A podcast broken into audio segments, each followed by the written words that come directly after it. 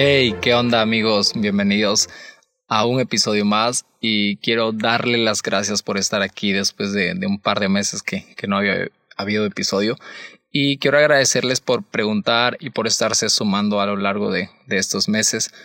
Y sin más, quiero animarlos a que se puedan quedar hasta el último segundo de este episodio. Estoy seguro que va a ser de mucha bendición para sus vidas y para la vida de, otras personas. Entonces, los animo a que se puedan quedar y también a que lo puedan compartir en sus redes sociales o con sus amigos y también hacer, hacérmelo saber ya sea por mi Instagram personal o por el Instagram del podcast. Y sin más, episodio número 19. Aokigahara. Eh, no sé, tal vez si ya has visto como a muchos youtubers famosos eh, que han ido a este lugar en Japón, ya sabes como de qué se trata o más o menos de qué va este episodio.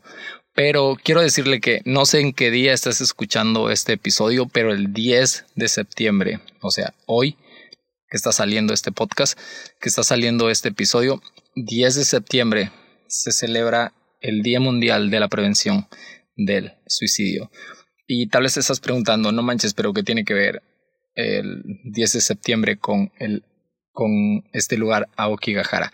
Y déjame decirte que, por si no sabías, y por si sabías, pues también, eh, Aokigahara es conocido tristemente eh, mundialmente por, por ser un lugar en el que muchas personas van a quitarse la vida. Es un bosque eh, en las bases del volcán Fuji y muchas personas acuden a ese lugar para quitarse la vida, tristemente. Entonces a lo que quiero llegar es que sí, estamos celebrando eh, la prevención del suicidio mundialmente este día.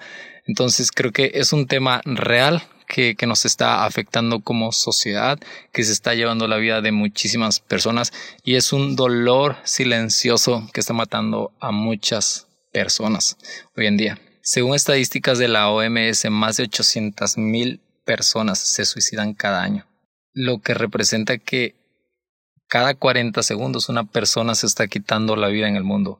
Pero lo más alarmante de todo eso es que por un suicidio hay 25 intentos de suicidios o 25 ah, personas igual batallando con estas ideas. Entonces creo que realmente creo que es un mal silencioso que nos está atacando y que se está llevando la vida de muchos frente a nuestros ojos y no nos estamos dando cuenta. Y la neta, yo no soy ni psicólogo, uh, ni estoy muy relacionado con esto, pero realmente pedí ayuda uh, para saber sobre este tema, investigué y leí para poder traerles a la mesa este episodio. Entonces creo que si nos ponemos a, a analizar como estas estadísticas, es de no manches, realmente es un buen de personas quitándose la vida y lo peor que muchas personas o la mayoría de esas personas, sus seres cercanos nunca se dieron cuenta, nunca lo notaron hasta que tristemente perdieron la vida. Entonces, creo que los últimos años hemos estado leyendo notas, estamos, eh, hemos estado viendo videos o no sé cómo te haya llegado esa información sobre personas cercanas a la iglesia, personas que estaban en un ministerio suicidándose, quitándose la vida. Y es que un gran número de suicidios no solo se relacionan con problemas económicos, problemas de pareja, relaciones y todo eso, sino realmente lo que está robándole la vida a muchas personas son enfermedades mentales. Hay personas con una vida increíble, pero que están batallando con enfermedades mentales. Y creo que el suicidio en medio de este infierno que se vive día a día, en medio de esta oscuridad que nubla tus emociones, que nubla tu mente, es una, voy a decirlo entre comillas, es una salida al dolor que muchas personas están experimentando. Es una salida a estas enfermedades mentales con las que no están pudiendo lidiar. Entonces, este, creo que como iglesia es un tema que, que no se habla mucho, es un tema que no se toca y que es un tema muy estigmatizado, es un tema que sí es es súper juzgado cuando una persona se quita la Biblia, somos muy legalistas al emitir un juicio. Y realmente creo que, o sea, realmente quitarse la vida no está bien. no está bien decidir sobre nuestra propia vida. Pero si te pones a analizar el trasfondo y el porqué de cada situación, no sé, si fuéramos psicólogos, todas las personas del mundo, creo que, que podríamos entender lo que aquella persona está viviendo y lo que lo ha llevado al suicidio. Creo que como iglesia hemos caído sobre el juicio de las personas que, que decidieron eso como una salida a lo que estaban viviendo.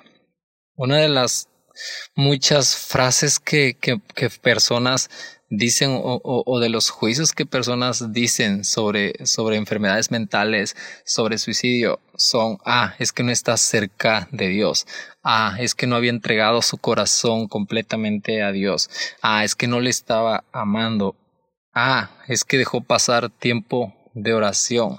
Y realmente que hay personas que batallan con enfermedades mentales que aman a Dios, o sea, que están amando realmente a Dios, que, que están súper entregados a Dios.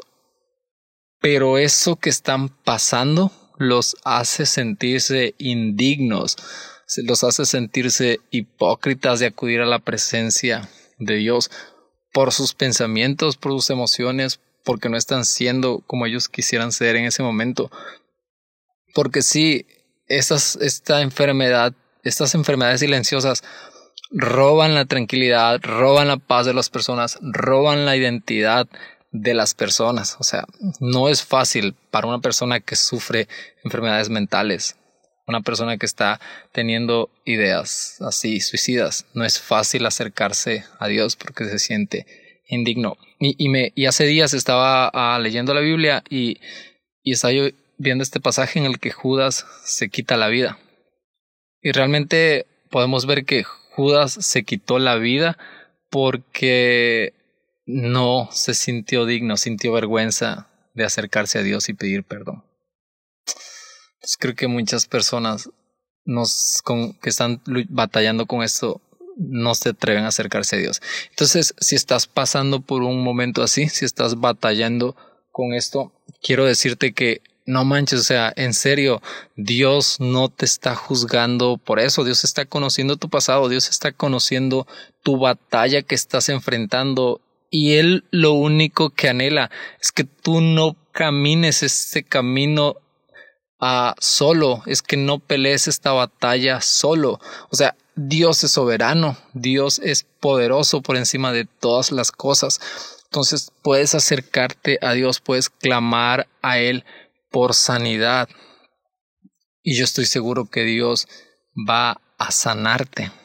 Eh, otra de las cosas que también creo que, que, que tenemos tan estigmatizado dentro del cristianismo, dentro de la iglesia, es que creemos que acudir a un médico, que acudir a un psicólogo, que buscar ayuda profesional está mal porque no estamos poniendo nuestra confianza plena y totalmente en Dios que lo puede todo. Y es que me encanta Eclesiástico 38 porque tiene unos versículos hablando sobre que Dios le ha dado sabiduría al médico y las personas que no recurrimos al médico es porque somos unos necios. Y, me encantaría a leértelo. Eclesiástico 38 del 1 al 9 dice, honra al médico por sus servicios como corresponde, porque también a él lo ha creado el Señor. La curación procede del Altísimo y el médico recibe presentes del Rey. La ciencia del médico afianza su prestigio y él se gana la admiración de los grandes. Y me encanta este versículo. El Señor hizo brotar las plantas medicinales y el hombre prudente no las desprecia. Ah, versículo 6 dice, el Señor dio a los hombres la ciencia para ser glorificado por sus maravillas. Con esos remedios el médico cura y quita el dolor y el farmacéutico prepara sus ungüentos.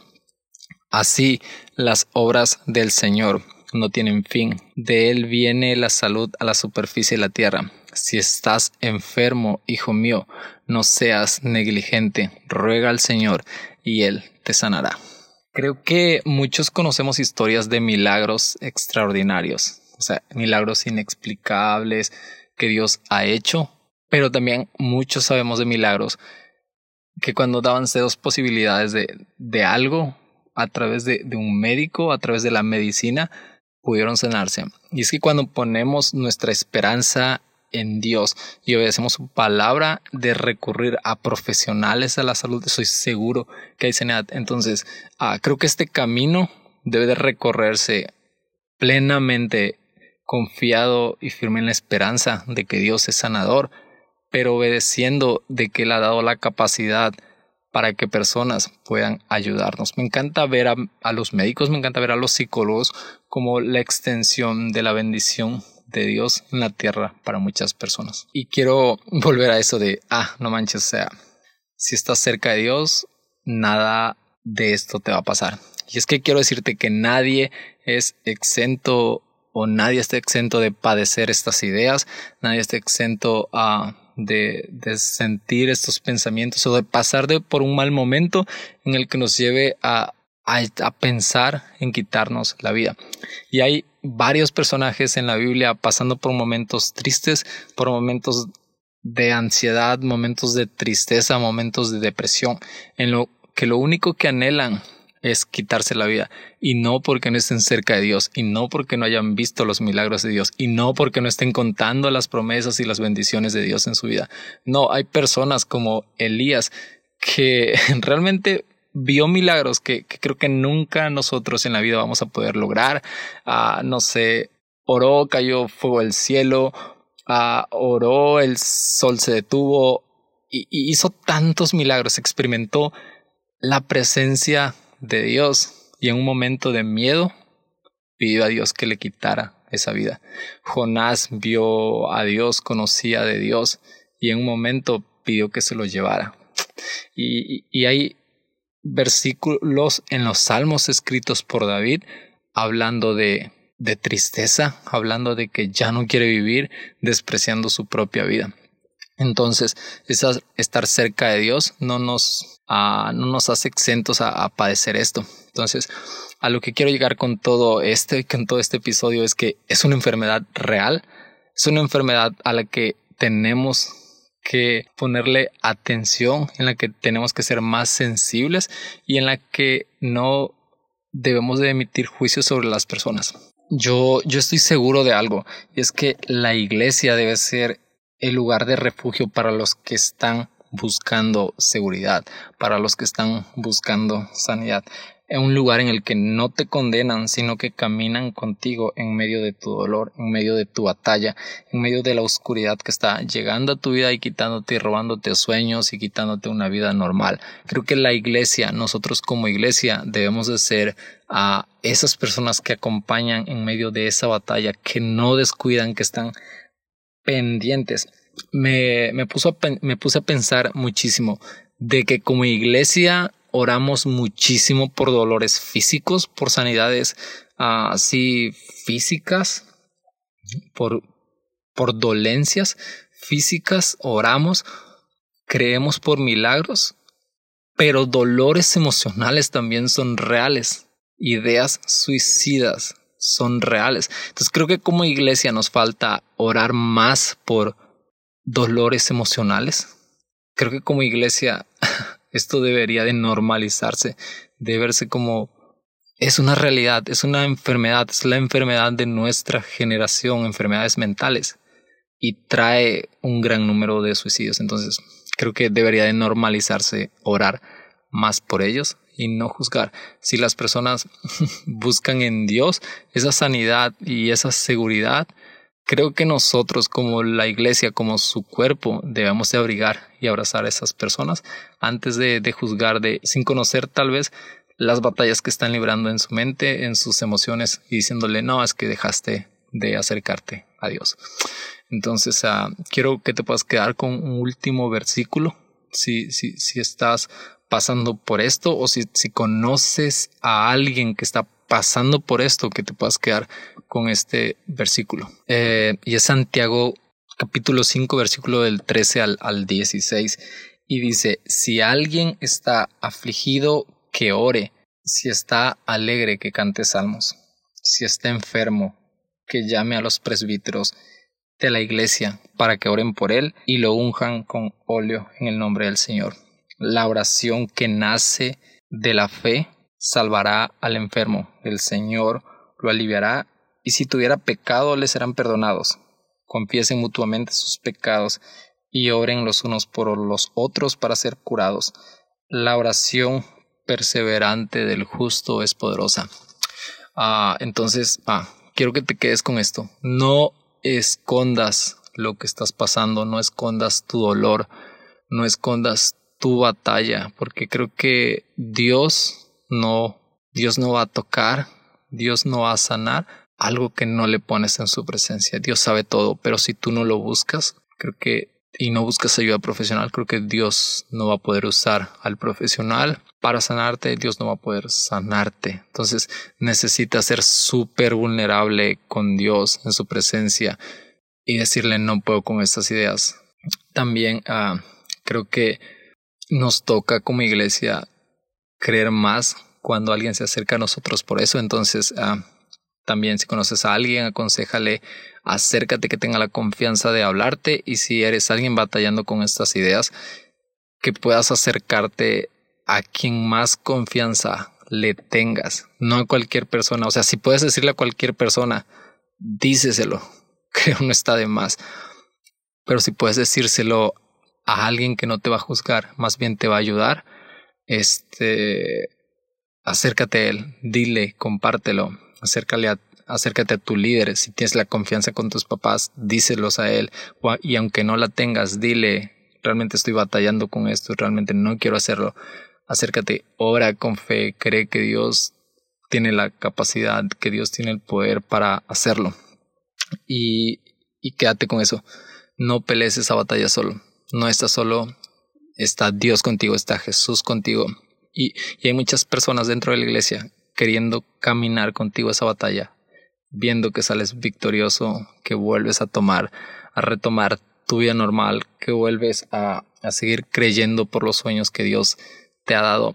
Y no sé, si llegaste hasta el último segundo de este episodio y eres psicólogo, no sé, o, estás eh, tratando de ayudar a personas en medio de, de esta cuarentena, con enfermedades mentales, con luchas emocionales.